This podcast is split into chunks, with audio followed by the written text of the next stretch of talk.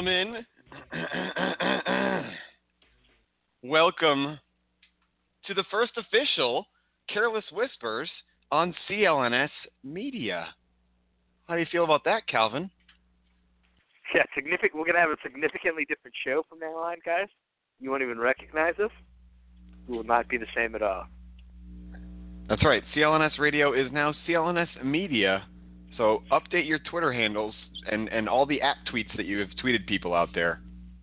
No, you don't have to go do that. Just know that going forward, you're going to be tweeting at CLNS Media. And you can tweet at me too, at Team Green Truth.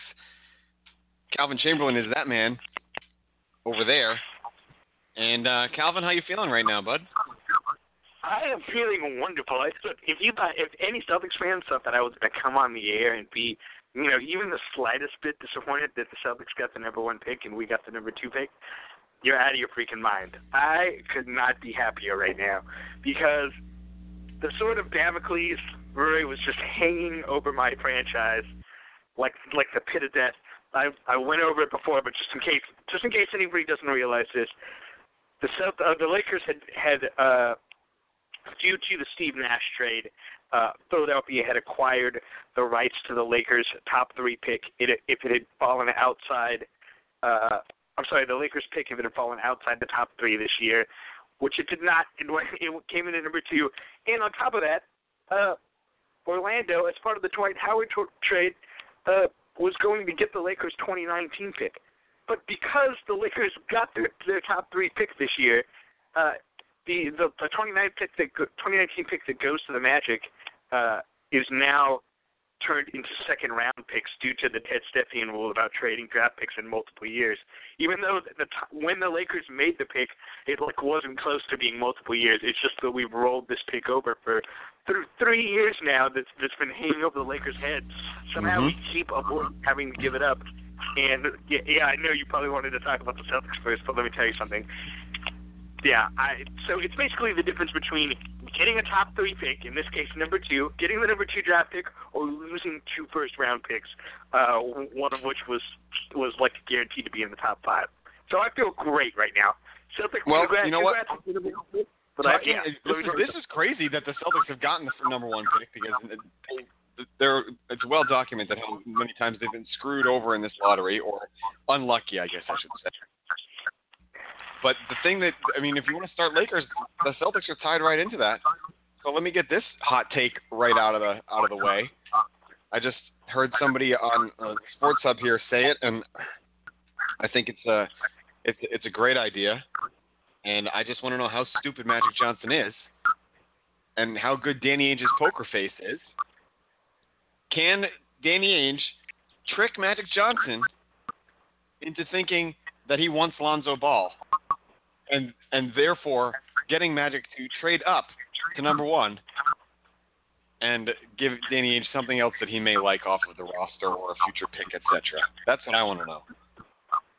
I doubt it because uh, the Lakers supposedly like Fultz better than than Ball on their their radar, even though they like Ball a lot as well. Oh, So I- okay. I So they're playing Yeah. poker too then. Yeah, exactly. So if you really you really want to make that uh, stand, go ahead. But the the Lakers would be ecstatic, I think, if the Celtics took uh, Lonzo Ball. Even even though I think the Lakers will take Lonzo Ball, assuming that the Celtics, or in which we can we, we'll get into in a minute, or whichever team has that number one pick by the time draft Mhm. day rolls around, gets Mhm. uh, uh, takes takes Markelle Fultz. I I think Lonzo Ball.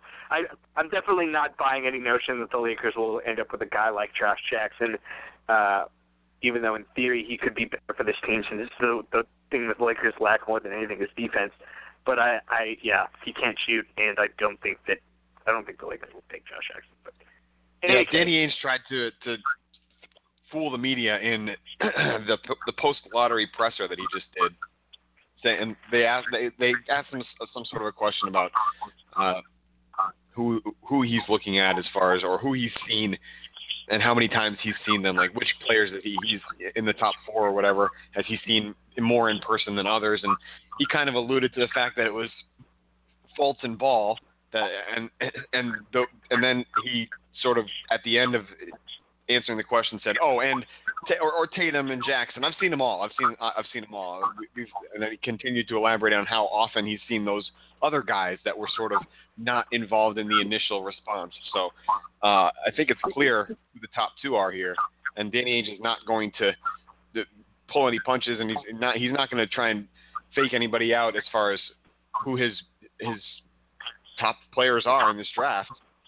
I'd just be curious to see how how open he is to trading the pick if a mother load came in from uh, some team that has an established player uh, and maybe they offer him other draft picks as well. I don't know what the what the package would have to be for him to bite on trading this pick, but my my gut instinct is that he is going to use it and he's going to use it on Markelle Fultz.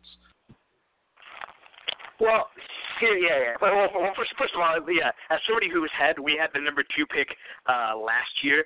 We had the number two pick uh, the year before that with D'Angelo Russell and Brandon Ingram. So now we have the, the number two pick for the third year in a row. I can tell you that like that, that I this is the third year I've dealt with this like GM and the number one pick trying to sort of float a smokescreen when it was obvious who they were going to pick. And I feel like this happens every year. There's like a yeah. number one guy. Look, all three of these years, where like Karl Towns was the number one guy, and uh, and actually that year it was Karl Towns and Jahlil Okafor. The Lakers just ended up taking uh, taking D'Angelo. But normally there's there's two guys. One of them is like clearly higher on everyone's board, but the GM sort of pretends that they're not, and I feel like it's the same. It's going to be the same way this year. Like Fultz, it, but it's it's funny though because one, so I've, I've sort of been seeing this reaction, like be, even before the draft, like, uh, like I don't want to end up in that spot where my team's going to end up taking Lonzo Ball. And I, I had this discussion on the post game too, like, well, and, and we can talk about this because I, I think it does matter in terms of like how this could uh, potentially affect the Isaiah Thomas situation. Maybe you think it's not at all, but we can get it in a second. But the point is, is I was like, well, you know, if the Celtics take Lonzo Ball, then then he and Isaiah probably could play well better together than, than he and Fultz. But like the Celtics fans were so disgusted by the idea of like taking this guy who's like the clear number two. Pro- like everyone just see. I, I feel like it's because they hate his dad. Everyone just has this clear idea that Lonzo Ball is gonna suck in the NBA. And I, I I'll grant you that he like has certain flaws, but so does everybody. You know what I mean? Like we, I, I guess my point is, is like none of us watch enough college to know, or even like even the guys who watch all the college college games, sure. no one's saying Lonzo Ball is the, the second highest well, prospect. So the, the, the thing about Lonzo Ball that I saw in the few games that I watched him over the tournament and towards the end of the season uh, was that he seemed hesitant to me in, in moments to take a shot. He seemed like he was he was trying to be pass first, uh, almost to the point of, of like um, well, like Rajon Rondo not wanting to shoot because he can't shoot. And I know that I'm not trying to say that Lonzo Ball shoots like Rajon, Rajon Rondo, but he just he seemed to be much more of a pass first kind of guy. So if you're going to bring a player like that in, I think you're right. I think he would be able to play off of Isaiah Thomas, but the hesitation in his game would would give me pause. I, I feel like Markelle Fultz might be a better fit for the NBA for that reason he he does at times. I but see here's the, the thing. That's the weird thing about him. I I think he hesitates because his instinct is to is to pass over shooting. But he definitely has like if you if you look at the dis, the range that he has, he basically has Curry Ryan Anderson level range where he, like a lot of his threes are like three four five feet beyond the three point line. Like he's not he's not Rondo in his capacity as a shooter. He has as much range as you know right. basically any player name in the NBA right now. No, I know. I'm, I wasn't trying to equate his shooting to Rondo's shooting, but almost like the mindset of Rondo not wanting to shoot because he's passing first. And, and I mean, Rondo's doing that because he can't shoot, but Ball just seemed in the times that I saw him to be doing that uh, and almost forcing it to try and get his teammates involved, which is nice and all, and all. But if you're going to be a superstar type of player, you need to be able to take over when when they're not playing well, and that's what a guy like LeBron James does. That's what Isaiah Thomas has has done at times over the course of the season. Players throughout the league Yeah. do that. Kawhi Leonard, name them. Durant, Curry, all those guys. So if he's going to be one of those top top type of players over the course of his career, he's going to have to learn to take over more often than defer to his to his teammates. But you know what? Oh, yeah. Another thing, I would I would almost say Danny Ainge take Lonzo Ball just just to shove it in LaVar Ball's face. You know what? He's going to play for the Celtics whether he likes it or not. We'll see how good his, his career is because we believe in this player. If you're Danny Ainge, um, not don't do it out of spite only, but if you if you like Lonzo Ball enough that you think he should be the number one pick, forget about what his father says. It doesn't matter. Take the kid, I agree. and, and he's going to play. So, but Yeah. I still think he goes with Fultz. And, and forget about the notion that like his father's some sort of problem.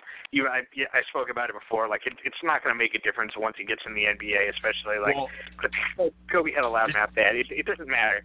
But did you see what uh, Stephen yeah. Jackson said today about that? you know what he say? Stephen Jackson said it would be, it would cause a cause a problem if he starts to mouth off and and, and rag on on uh, Lonzo Ball's NBA teammates because um, he he just thinks that it's like uh I'm going to try and find the exact exact quote, but it was it, it's more of a business, and these guys these guys wouldn't take that in the locker room, and they wouldn't they would probably I don't know at least go at ball in behind closed doors and let him know like your father's got to got to cut this out. I'm trying to find this. Yeah, I I think LaVar Ball making that comment about first of all, he made that comment after Alonso left UCLA, but secondly, he didn't he he didn't single anybody out specifically. He was just saying, "Hey, my son played with a bunch of white guys." So I, I don't think like if he was like this guy isn't good enough, I think that would be a different level. But any, anyway, back back back to the Celtics and in their glorious uh, grasp at the number one pick. Yeah, I, well, Oh, let me, let me go back to the, the Lakers real quick, just to finish my just to finish my rounded off that. I'm not sure the Lakers end up with this number two pick. I I think there's a, a pretty good shot that they that they try to offer it up in this Paul George scenario, because I I, I think that there's going to be this fear that George is going to end up getting traded somewhere else, Hmm. like maybe the Suns leverage him in that respect, and and Lonzo Ball to Indiana. You know, having that number two pick that's like the unknown, plus maybe we throw somebody, you know, maybe it's like that pick in Julius Randle or something. I can I can see that as sort of being the the foundation of a package for Hmm. uh, a guy who uh, everybody thinks is going to the to the Lakers at the end of the year anyway. And uh, I don't know, maybe you can you say I'm um uh Why would they do it? my you know, that's that's what I was going to ask you. Would you, if if if you're Indiana and you think Paul George is leaving for sure, would would that be? let- Let's let's even. Oh, add- if you're Indiana, if you're Indiana, then pursue it by all means. You got to you got to call him up and see what see what you can do about that, and try. Even if you don't like Lonzo Ball, even maybe you like Josh Jackson as the next guy. You know, maybe you like maybe maybe you, you want somebody else. Who knows? The point is, if you're Indiana, you got to go for something like that.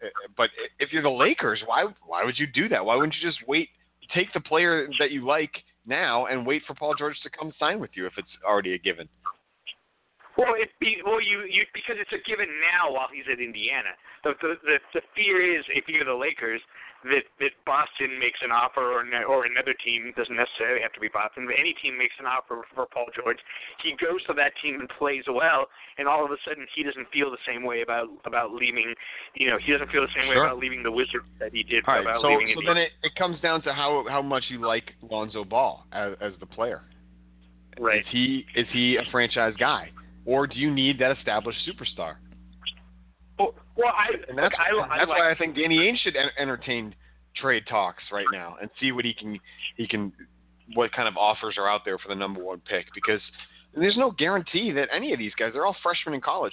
There's no guarantee that any of them are going to make a major impact and most likely with the roster that the Celtics have right now they're not going to make a major impact next year anyway. It's going to take a little while and I, just I don't know. Obviously, the Celtics would probably m- move on from someone like Marcus Smart or maybe even Avery Bradley or just one of their other guards. Obviously, there are guys at the end of the bench that they could move on from. Jackson, um, and I mean, who knows? Maybe Jordan Mickey is done here.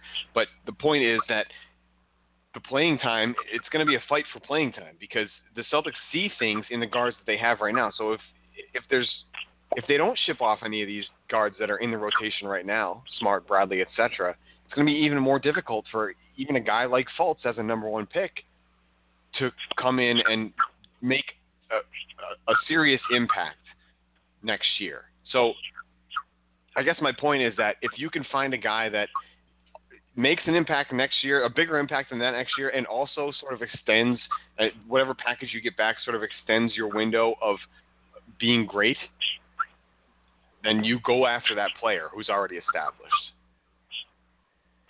Well, I, I don't I, expect I it to happen though.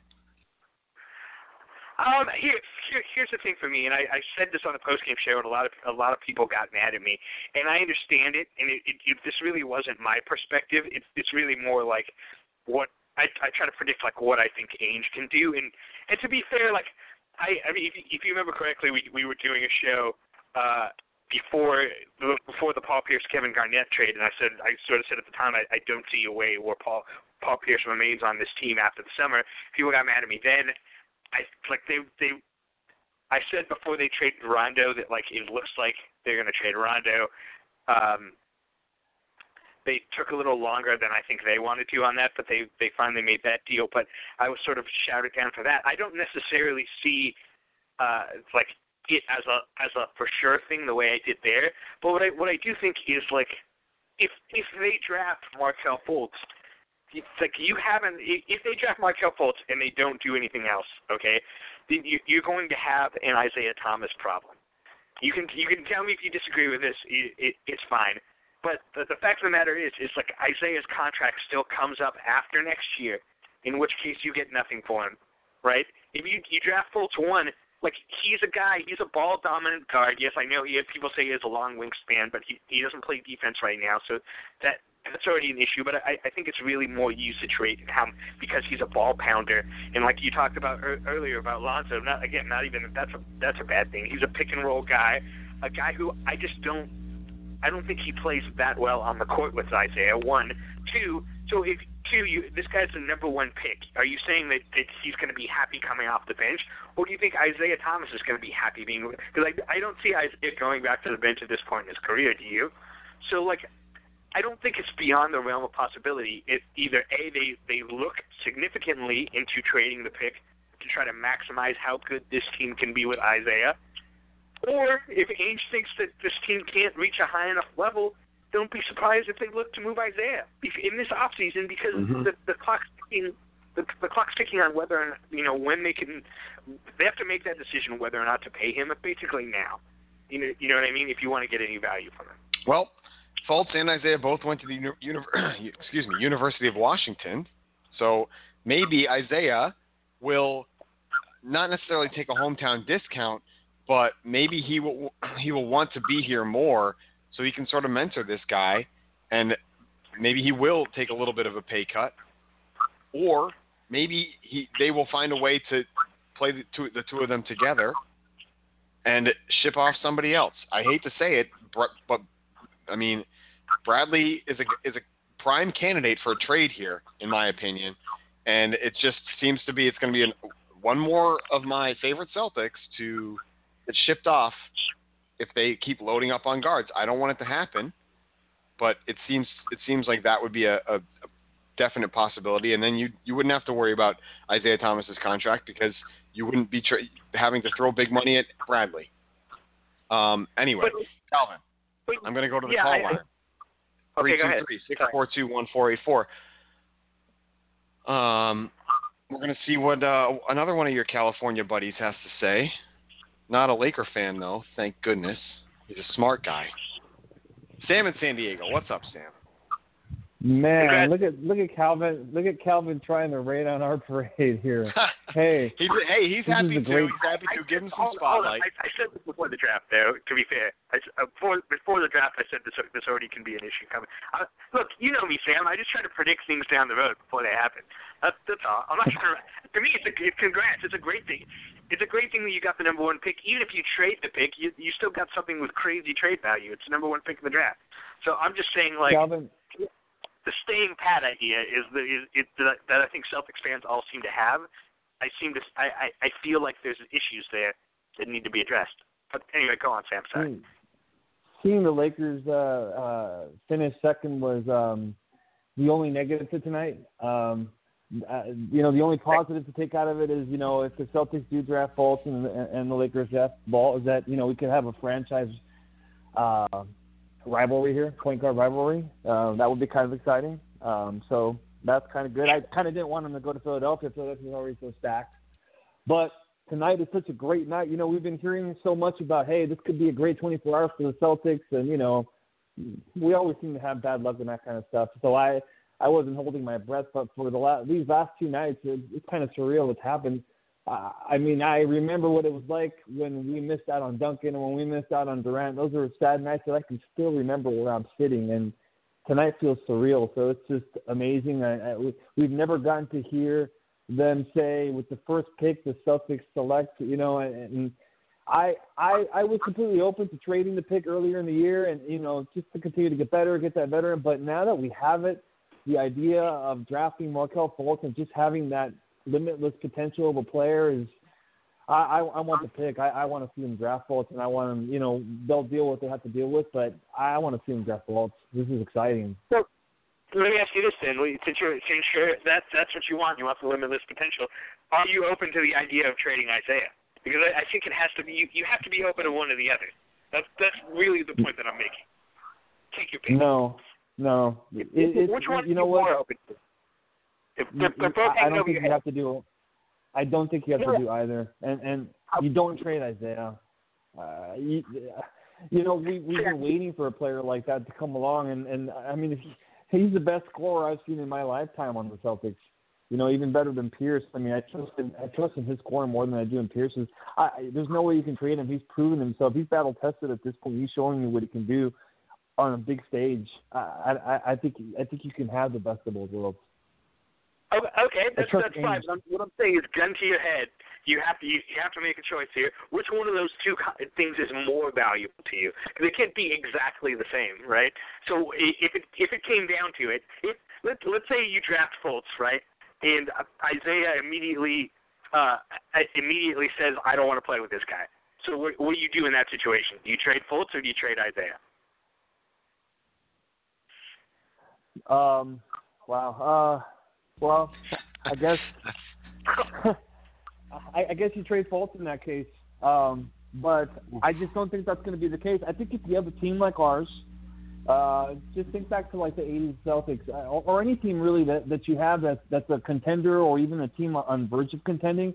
I mean, you always need young talent that can grow underneath that veteran leadership that's the best way for a talent to learn. Like what Jaylen Brown is doing in these playoffs, like what he did last night, is more valuable than playing 30 games in a, in a regular NBA season. I think you can groom these players to become to to be of value to you. I mean, Brown is only a role player this season, but I think next year he'll be a much bigger contributor, and by his third year, he could be contributing to a title. I, I don't I don't think it's out of the question that Fultz could be a Derrick Rose type of talent right away. You know, where where where these young talents are helping you win a title within their first two three years. I don't see why that's not possible. And we're going to need as much talent as we can because you've got guys like the Greek Freak over there in Philadelphia brewing. So we're not the only team coming up in the East.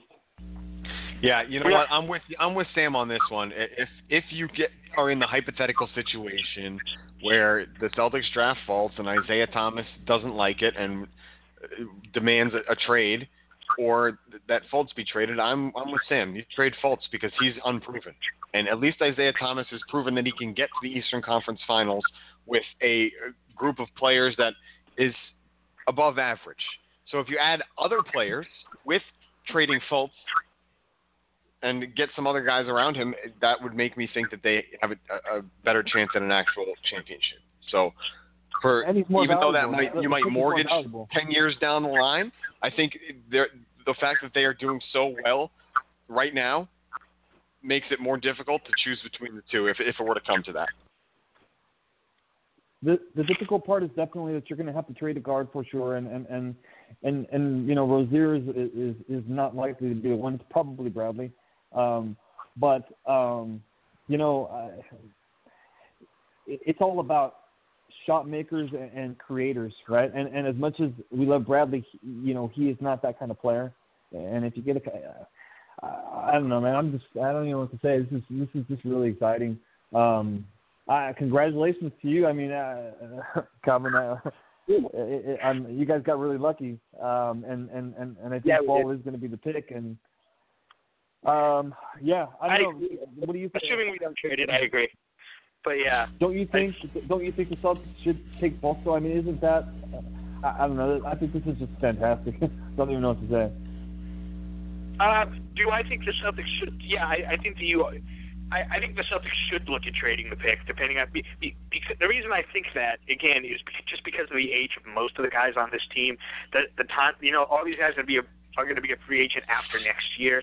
I think that that you know, even if you trade away Bradley, uh, you're still gonna you still have you have Bradley, Smart, and Isaiah all coming up next year. I I, I think that you can re-sign the the the, uh, the guys who aren't Isaiah at probably uh, reasonable rates. My I think that's the, the real reason why I wonder. And maybe maybe maybe you'll be right. Maybe nothing will happen. I, I don't think it's like imperative that they trade Isaiah, but I just think that that if you don't trade him, then the odds are high that that he walks after next year and you get nothing for him. Maybe that is your is your like best play in terms of like you run you run this team back one more year. You try to get you know Gordon Hayward or Blake Griffin or whoever you, whoever you can get, and if you strike out on that, then maybe you get you know Nerlens Noel or, or some somebody to make your team better for next year. You run this team back with Markelle Fultz or whatever, and, and see how you know well you can do. And then you and, and then you just let Isaiah walk at the end of next year, and then Markelle Fultz is ready to take over the team. Um, yeah, if you're if you're fine with that, which I, I think as a Celtics fan, maybe maybe that's what I would be most fine with because at least then I'd I'd have a year of Fultz to to project of like whether or not I'd be okay with losing Isaiah. Yeah, maybe, maybe that's the best plan, but just realize in that scenario you're not getting anything for Isaiah. Well, I, I, th- I think it's going to be. Uh, it, it, you know what? I, I- wasn't sure if I was going to go to Summer League this year in Vegas, but um, assuming the Celtics go there again, which I think they will, it should be exciting to see Fultz and Ball, and and and, and there's going to be a ton of Laker fans there. Um, but you know, this is exciting times to be a Celtics fan, um, and uh, man, uh, I, I don't have anything else to say, guys. Uh, just Well, uh, go. Let me you that? one more thing before you go, Sam. Let me ask you one more thing. If if the Celtics did draft somebody who wasn't Markelle Fultz, would you how would you be mad about it, or or would you be okay with it? I mean, if they thought Ball was a better player, I would be fine with that. I, I don't think Josh Jackson would be the right fit. You know, if we saw a three, I'd be fine with it. But I mean, I haven't really seen him play much, but they say he can't shoot, and I think we have enough of that. Um, Ball seems to be the perfect player for what we're looking for, either him or, or I guess Tatum is the other guy that's the big scorer. But um, I mean, everything that, that you hear about him, he's the perfect point guard for today's game. Um, and um, that's the guy I want. So uh, that's what I'm looking forward to. Um, so let's get him in here. Let's get Gordon Hayward in here. Let's get Zizic in here and and, and add to this roster. And how exciting is is, is that going to be next year? I mean, I, uh, how, how how exciting is it to be a Celtics fan right now? Oh, so, um, anyways, guys, thanks for taking my call. Uh, All right, Sam. I will talk to you guys soon. This is a great day, guys. Go Celtics. It's, a, it's been a great 24, 48 hours. Hopefully, it continues tomorrow night when they uh, play the Cleveland Cavaliers here in Boston with that one seed. Have a good night, Sam. Love hearing from him. Um, Calvin, man, I don't know. What? Am I am I am I just negative Nancy? Am I just a downer? Right? Am, is, am I am I just raining on your parade? Let me let me actually know what I what I said to Sam. Like, would you would you be okay with Ainge like not even looking uh, at exploring an, an Isaiah trade, running it back? If if Ainge already had has in his head, you know what? I'm not going to re-sign this guy because we got Markelle Fultz, but I'll run it back this year and I'll just lose the uh, I'll lose the assets and just hope that we you know we can win in this year. But then when when Isaiah leaves, you get nothing. Would you prefer that scenario to the scenario of like exploring an Isaiah Thomas trade right now? Um, no, I think you should always explore the trade and see what happens uh, and see what what you could get in return. But I, like I said earlier, I don't want to sacrifice the ability to get to the Eastern Conference Finals uh, over the next three or four years, and then it, it, it, I don't know, and not have a guarantee that you're going to do it again over the next five, six years. Like if you, Fultz is just not proven You you know you can get to the Eastern Conference Finals with Isaiah Thomas and uh, uh this this sort of ragtag roster of players and Al Horford, right? And right. you need another player. So to me, you're not you, you don't want to waste trips to the Eastern Conference Finals. You want to build on that and at the same time try and get a player that can help you do that over the next five or six years, seven, eight, what have you. So I guess what I'm saying is, if you're going to look at, at, at trading Isaiah Thomas, you you have to get a superstar type of player in return, first of all, and second of all, you have to get a guy that you truly believe in the draft is going to be a transcendent player. So well, you got to get you got to get both. You still need to improve. You I, you can't take you can't trade Isaiah Thomas and take a step back and not be able to get to the Eastern Conference Finals. Basically, is what I'm saying. Hmm. I mean, that'd be it, it'd be difficult to to trade Isaiah Thomas and not take a step back just based on his salary. It, it's, so you you would right. be okay with, with Ainge saying, you know what, we got Fultz, we we believe in him, so we want to trade for a guy who who like fits his timeline better than Isaiah Thomas does. You I don't I don't like that because how can you how can you believe in a guy that you haven't even brought into your I mean they haven't even so sure maybe they get him in some workouts or something but they've had Isaiah Thomas in the locker room for two years. They know that they can win with him. I, I don't I don't think you just throw him away for for anything. You've got to get something really excellent in return. He's proven that he can win but what what if the the really excellent thing is like a it's like a young guy, you know what I mean? But maybe but that young guy is unproven. What if? Uh, I don't know. It depends on who it is, I suppose, but I don't think any of those guys are. Uh, that's what I'm saying. Like you're already there. You have to still try and, and and balance this and not go all in one way or the other. You're already there. Danny Ainge is.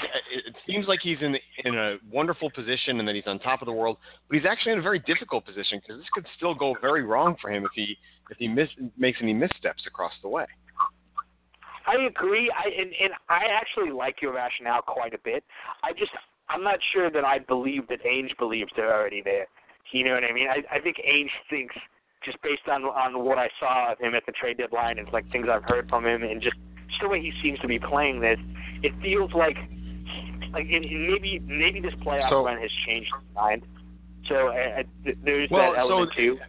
During the during the press conference, I don't know what the uh, what the question was that made him respond this way, but um, he basically praised Avery Bradley, said he was the MVP of the Chicago series.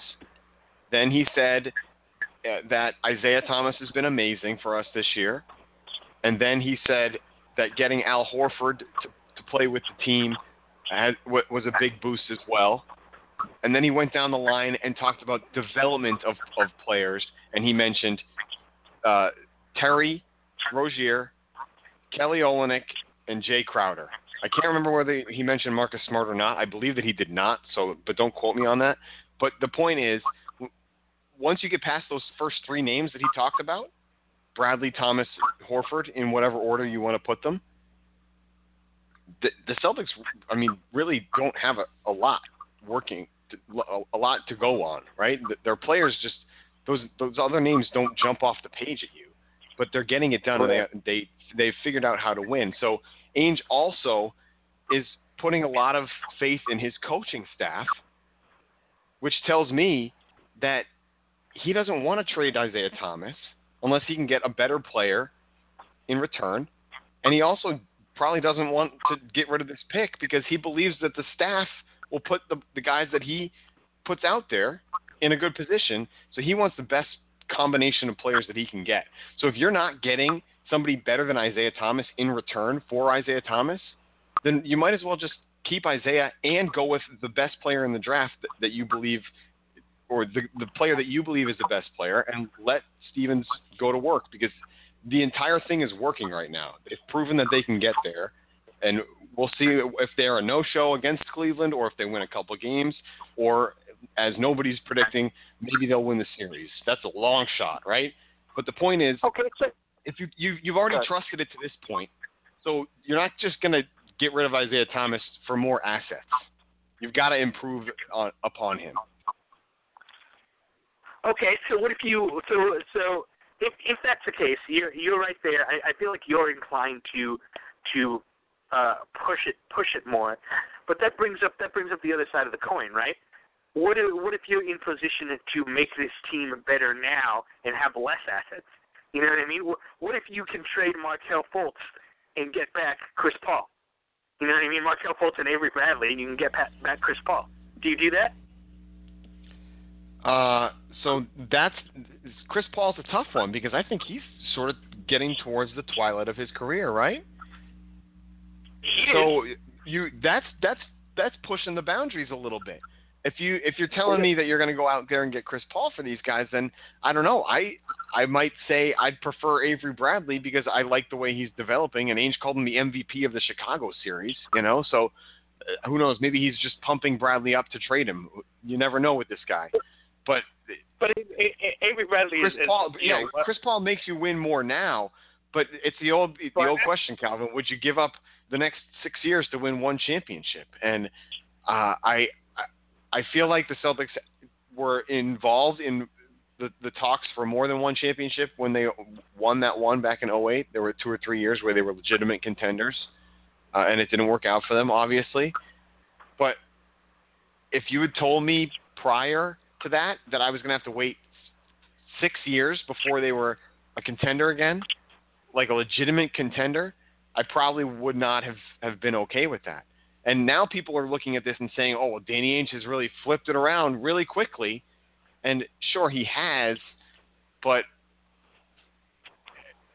it's it, it's good that the team back then was legitimate for a few years. If they if they were a one and done situation like the Dallas Mavericks were back in 06, I would I would not have been a happy camper, and I wouldn't have been as patient as a fan to wait seven more years before they figure this thing out again. So I, I think that they've been patient and they've gone about it the right way. And I just if if they're gonna if they've trusted their system to this point, you're not gonna you're you're not gonna go out and get Chris Paul just because you can win another one right now. But but the, the thing about winning another one versus winning multiples is you you you can agree that this team, this Celtics team, as well, maybe you can't, as currently constructed, like if if they are good enough to to win uh, like a title, adding adding extra pieces, then they're, they're probably good enough to win like one title, right? Maybe two. This is not like the next this this version of the Celtics is not like the next dynasty, right? Unless Markelle Fultz is like significant, unless he's like LeBron level good, then then we're talking about a team that could like they could if they make the right moves win one title or may, maybe two. So what are you what are you really giving up on in that scenario? If you really like want to push to make that happen, you're giving up on a guy that you already argued is unproven, and that's why you shouldn't move Isaiah for. It's just like it, it, it's interesting that you want to play the middle ground because I feel like I wouldn't want to play the middle ground. I'd even want to go all in on the rebuild and say this team. I don't think this team is quite good enough. So why wouldn't we try to try to get assets to to get around the guy who might be good enough? Or I would go the other way Man, and be like, look, because it, you're already in the Eastern Conference Finals. You're already there, and LeBron. I mean, you've said it before. LeBron James can't go forever. He may tail off eh, eh, next year, probably not. It might be the year after that. We'll see how far he goes. Maybe he plays till he's 40. Who knows? But right, but Al Horford also can't go forever, and neither and neither can Isaiah. So why not? That's so true. It, it, yeah. So so if you're in that scenario and you and you you have the confidence in this team, you know what? If if we just make the right moves, we can go over the hump. Why wouldn't you go all in for the Chris Paul in that scenario? If you can win one or two titles, when this team's not this team's not going to win seven titles no matter what. Well, One or because you're like, throwing one- you because you're throwing the number one pick and a guy that that has developed pretty pretty well, pretty rapidly over the course of his time here that Danny Ainge apparently loves in Avery Bradley, and I love him too. So But that guy or Smart is probably going to have to walk anyway, right? Ah, Like I, you, You think. be signing both of them. Like may, maybe Avery Bradley gets a, a contract that's not worth, you, you know what I mean? What the Celtics want to offer him anyway. If you if you're if you're arguing that Fultz and the number and Avery Bradley is is too much for Chris Paul, that that's a separate argument to me than to say like I wouldn't want to give up the youth to try to win right now. Uh, I, I thought you. I, th- if you're saying the trade seems unfair to you, then that's fine. We, you know, we could if you if you want to say, oh, then no, then no, I'm about- no, I'm sticking with the, the the the first thing just because listen. I mean, you're already there. I I don't know. There's I I, I don't really know how not, else to explain it. I mean, do you, do you, do you honestly? I guess we can just transition to this into this right now, sort of. But but you say you're already there, and I I still think that like I, I'm not a complete believer in Cleveland's invulnerability, but do you really think the Celtics like have a legitimate shot to win this series? No. On the, on the post game show, I did everybody, every single person predicted the Celtics in seven. It was pretty funny, but yeah, so they, they don't know. They well, they must think that the TD Garden is a is, is a place that people come and they just get overpowered by the fans. Listen, I think the Celtics are going to win a couple games in this series. Quite honestly, going into the playoffs, I thought that they would get swept after the first two performances for the Cavs, I felt like the Celtics were going to get swept. But I, I don't know. I saw something in Game Seven. They had a little bit of a lull. It just it seemed like they've finally sort of figured some things out. They're they're not they're not starting games slow anymore. The last few games they've started just fine or really well in some cases. And I also am not going to I'm not going to throw away the, the fact that I think the Garden will win a game for the Celtics too. I think LeBron James will will do something uncharacteristic of LeBron James, and his team will lose a game because that's what happens to him sometimes when he comes to Boston. And you know what? This is this actually is going to be one of the the more telling things for LeBron James in his career and what where he is right now.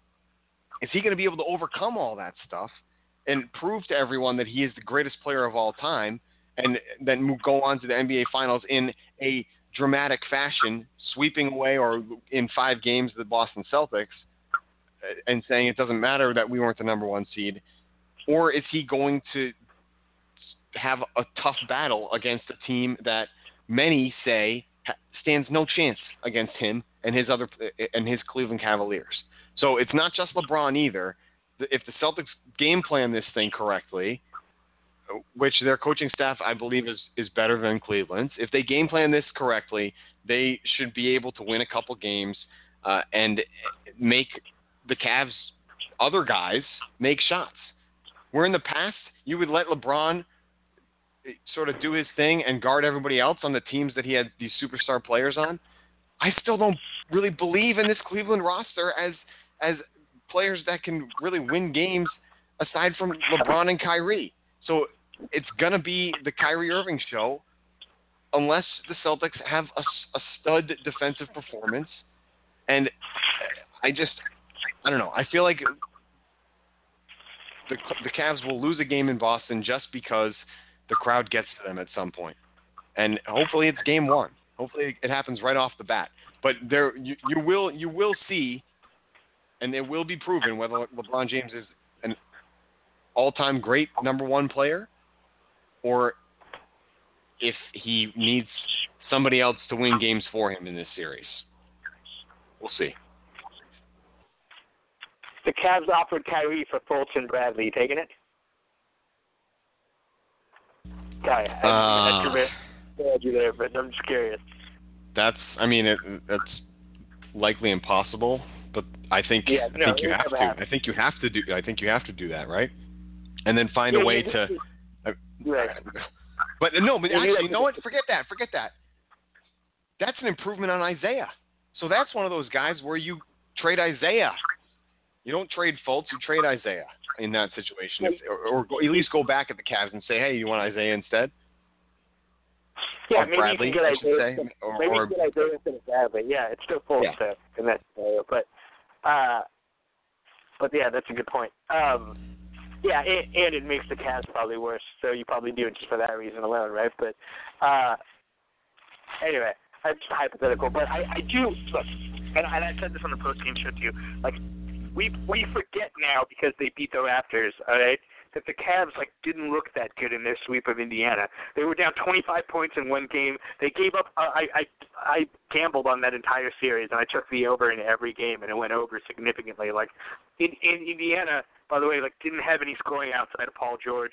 Like it, they didn't have they didn't have any plays, and yet uh, yet they still like looked good in every game. And yes, the, the Cavaliers are a scoring machine, and LeBron is like scoring better than he ever has uh, in terms of efficiency. And I think that the Celtics are definitely going to have that same problem uh, that every other team has in like defending Cleveland, especially because they don't they don't really have a guy who matches up. I know it's a ridiculous thing to say, but like they don't really have a guy who matches up even okay with LeBron the way a guy like Iguodala does because uh, the problem is is Marcus Smart uh, is not. I'll tell, let me tell you why. You can tell you can say that you disagree, but I, I think Marcus well, Smart. What about Crowder? The problem with Crowder is that he's too slow, right?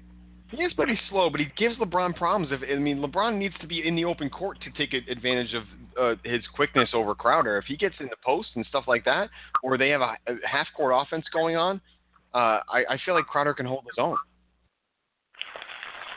I don't know. I, my thought was that Crowder was too slow and Smart is too small. I feel like Smart is the ideal defender for if, if Marcus Smart was three inches taller, he'd be the ideal NBA defender to defend LeBron. But I feel like well, LeBron can just. I think you can say that about a lot of guys, though. I mean, LeBron is a beast. He's what, six eight, six nine, something like that. So I mean, right. he's, he's huge. So you need a, a bigger type of guy, which is why I would go with Crowder because while he doesn't have the width of Marcus Smart, I guess uh, his height is there, and I I just I think he's got a good mindset against LeBron. He, he gives he he seems to be like a gnat you know, like he, he just really bothers LeBron. It seems at times when he's out there. So I'd, I'd go with Crowder. We'll see. I, no, I think I think they will go with Crowder. I just think LeBron will face him up and uh, blow right by him consistently. But uh, but in the, the point that I'm making to you, and, and it seems like you might disagree with oh, this, is that Horford has good help defense. Go ahead. Yeah. So I don't think the Celtics can defend the Cavaliers very well, but I also don't think the Cavaliers can defend the Celtics. So the, the, the the the key to me to the Celtics winning games in this series is like is Avery Bradley and Jae Crowder like hitting the catch and shoot threes, right? Because those guys are remarkably remarkably inconsistent with their perimeter shooting. But Isaiah's I look, I, Isaiah is going to create open shots from his triple penetration, and like the Celtics are are a team that like looks great when they're hitting their threes or creating turnovers, which yeah they can they can do somewhat against the Cavs, but I wouldn't expect like I wouldn't expect them to just have a crazy transition game against against the Cavs the way they did against the Wizards. But I, I think in order to keep pace with them, because the Cavaliers are going to take and hit a lot of threes, in order to keep pace with them, they're going to have to do the same. That's the other problem with with putting Jae Crowder on LeBron. By the way, it's like you sort of need Jae Crowder to try to defend Kevin Love, right? Because Horford is going to be on, on Tristan Thompson. Oh, I guess it depends yeah, on, on what point. Well, you know what? Yeah. Actually, you might see a lot of Kelly Olynyk this this series. I don't don't be surprised if the Celtics try and go a little bit bigger this series than they have in in the past.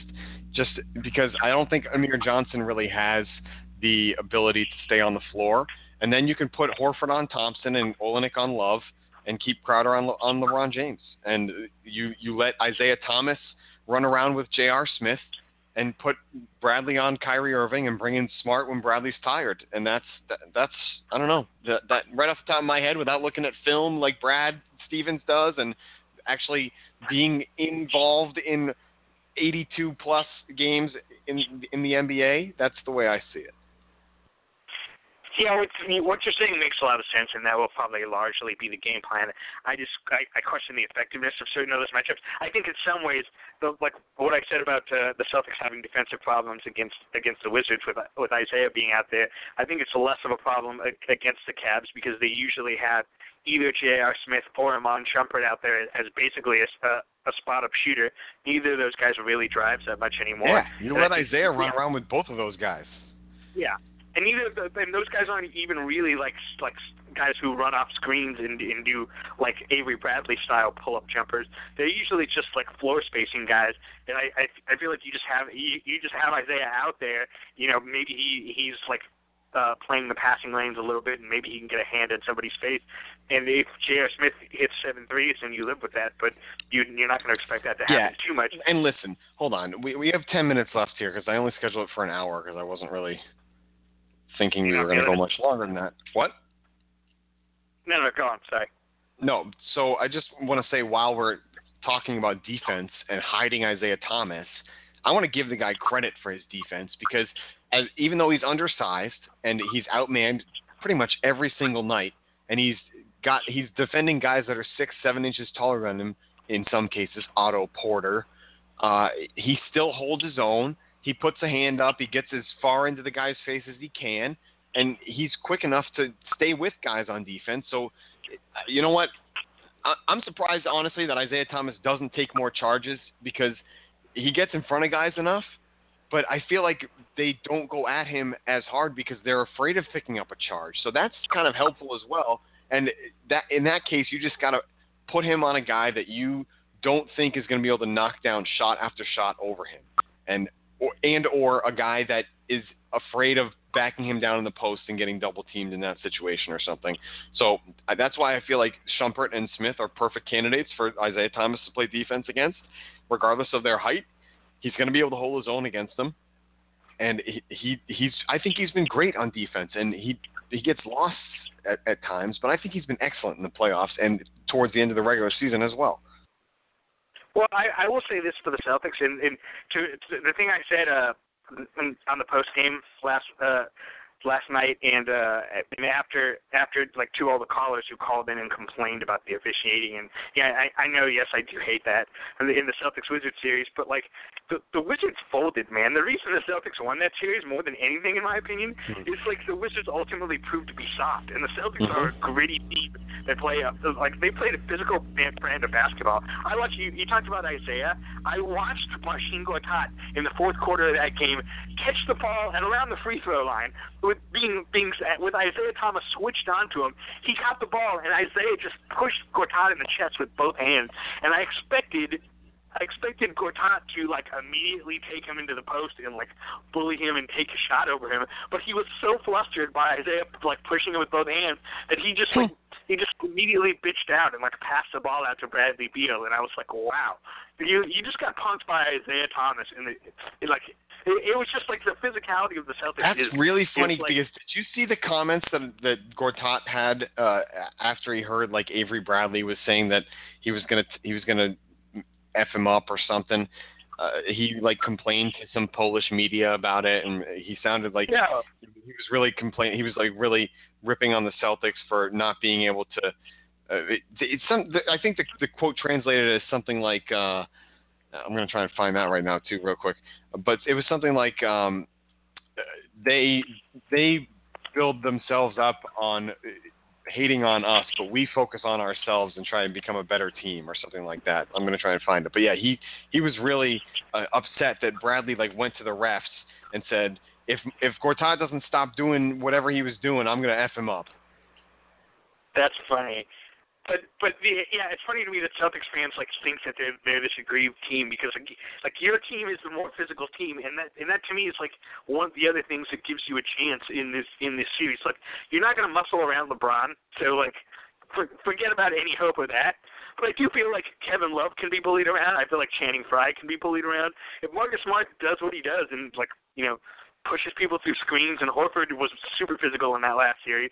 If Horford does that, even Isaiah, like Isaiah loves contact, man. For those a small guy as he is, that guy will jump right into somebody with no fear. And I think, I don't think they'll beat the Cavaliers, but I would like for it to be a good series. And I actually hope I'm, I hope I'm wrong because I hate the Cavaliers and LeBron, but I I, I don't see it. But I, I do think they can push it to six games, so that, that's why I'm pick, I'm picking the Cavs at six. All right, uh, I have the Marcin Gortat quote if you want it, and I'm picking the Cavs in six as well because I think the Celtics are going to ultimately win two games and they're going to make it a, a series and they're going to play tough in all six games. I don't expect any blowouts. I will say that, but I'm I'm going with Cleveland in six, unfortunately. Uh, so we'll see. Should be fun though. Should be fun. And uh, you know what? Before all of this happened, Calvin, I said it would be a disappointment if the Celtics did not get to the Eastern Conference Finals. Well, here they are. So I am not disappointed, and I'm actually feeling pretty good about them. So we'll see if they get if they get swept by the, by Cleveland and they're not competitive, then that's my new disappointment. I want I want them to at least be competitive in every game they play. Uh, but I do expect them to win a couple games here because or a couple games in the series. They they could steal one in Cleveland. They could win one here. Uh, I just I expect it to happen. So yep, Cleveland in six. They just ultimately are the better team all around because of LeBron James and Kyrie Irving. Anyway, Gortat. Uh, the reporter said to Gortat, this is after game two, Thomas said, We don't like them and they don't like us. And Gortat said, Well, this is a popular story with the media. This hostility thing between these two teams looks a bit different, though. We play tougher, but only care about our own team, while they want to provoke us. Avery Bradley approached me last game and said that if I set one more screen, he's going to beat me up. The reporter asked him what response he got, and Gortat said, I laughed him off. I advised him to come back when he grows up and gains some weight. and that uh, it's the Celtics that who get, excited with this. In other words, they build their unity around their disliking of the Wizards players. So, Gortat telling the uh, the Polish media that he was threatened to be beaten up, and uh, I don't have this quote, but I, I, I did see that Bradley was like, "Yeah, I told I told him I told the ref that's that that's going to happen." So there you have it. That's funny to me because I don't I don't think of Avery Bradley as like the the tough guy on the team. You know what I mean? Like I yeah, I, even though he is a a guy who will like defend through screens, he doesn't seem like the the first guy I would think of fighting on the Celtics. But um, in any case, so I guess we're out of time here, right? Let me just let me just say something really quick about uh, about Pachulia and and Popovich. So uh, Pachulia ran up underneath Kawhi Leonard uh, in that game oh, one. I'm sure you saw it, right? Yeah, and, and Popovich came out and he bitched about it and he said like you know something needs to be done about this is dirty play. And my my big problem with Murray is that that Gregg Popovich had a guy named Bruce Bowen. You, you remember that guy? Bruce Bowen. Oh yeah, I love Bruce Bowen. He was a terrible shooter. That was Bruce Bowen's literal go-to move was to like intentionally put his foot up underneath guys. And unlike Pachulia, who's a big man, and you'll see like you know like the Horford Markieff Morris thing. Look, when a big man tries to run out to the three-point line, he's gonna yep. run underneath yeah, he's gonna run underneath someone. But Bruce Bowen, literally, like you can go to YouTube right now and look up uh Bruce Bowen puts his foot under Vince Carter, and he he did it like five times to Vince Carter over the course of his career, and it was like clear where like his feet didn't even leave the ground. Vince Vince Carter went up for a shot, and he's literally like pushing well, his legs under. You know what? You know what Pop would say about that, Calvin? He would say that it wasn't illegal then. Now it's a foul in the NBA to do that. So Pop wants to push the issue even more. And at the time, Bruce Bowen was allowed to do that, right? Uh, he he was, but but but but, but uh, when Bowen got criticized back then, uh, Popovich like released a statement talking about how like he's not a dirty player and he's doing the right. The point is, is like now he's so offended by this notion that someone can run underneath someone, even though in Pachulia's case, I don't I don't even want to say it's clumsy. It's literally just a big man trying to get out and and block a shot. Like that yeah. Yeah. Yeah. He, you know he didn't complain about Marcus Aldridge so, doing it. Sometimes it happens, and Leonard doesn't yeah. think that he he did it on purpose either. Sometimes a bigger person that is playing a game runs into the smaller person, and they get hurt. And sometimes it's as simple as that. It, it, this wasn't even that egregious. It was just a, a little bit of an ankle roll that, uh, unfortunately, turned out pretty poorly for Kawhi Leonard and the San Antonio Spurs. It's, it happens to be their best player. Do you think that Popovich would be going nuts if it was Danny Green that that happened to? I doubt it, but maybe. I don't know. Probably not, in my opinion. Yeah, I don't know. It looks like we're out of time, though. Hit the music. Yep, we are. And Sam has dropped off the board anyway, so he's he didn't even care about that Popovich stuff. Talk to you next time, Calvin. Nice to hear from you, buddy. Uh, by the way, I will be in New Orleans next Tuesday, so no show for us. Okay. Good night, everyone.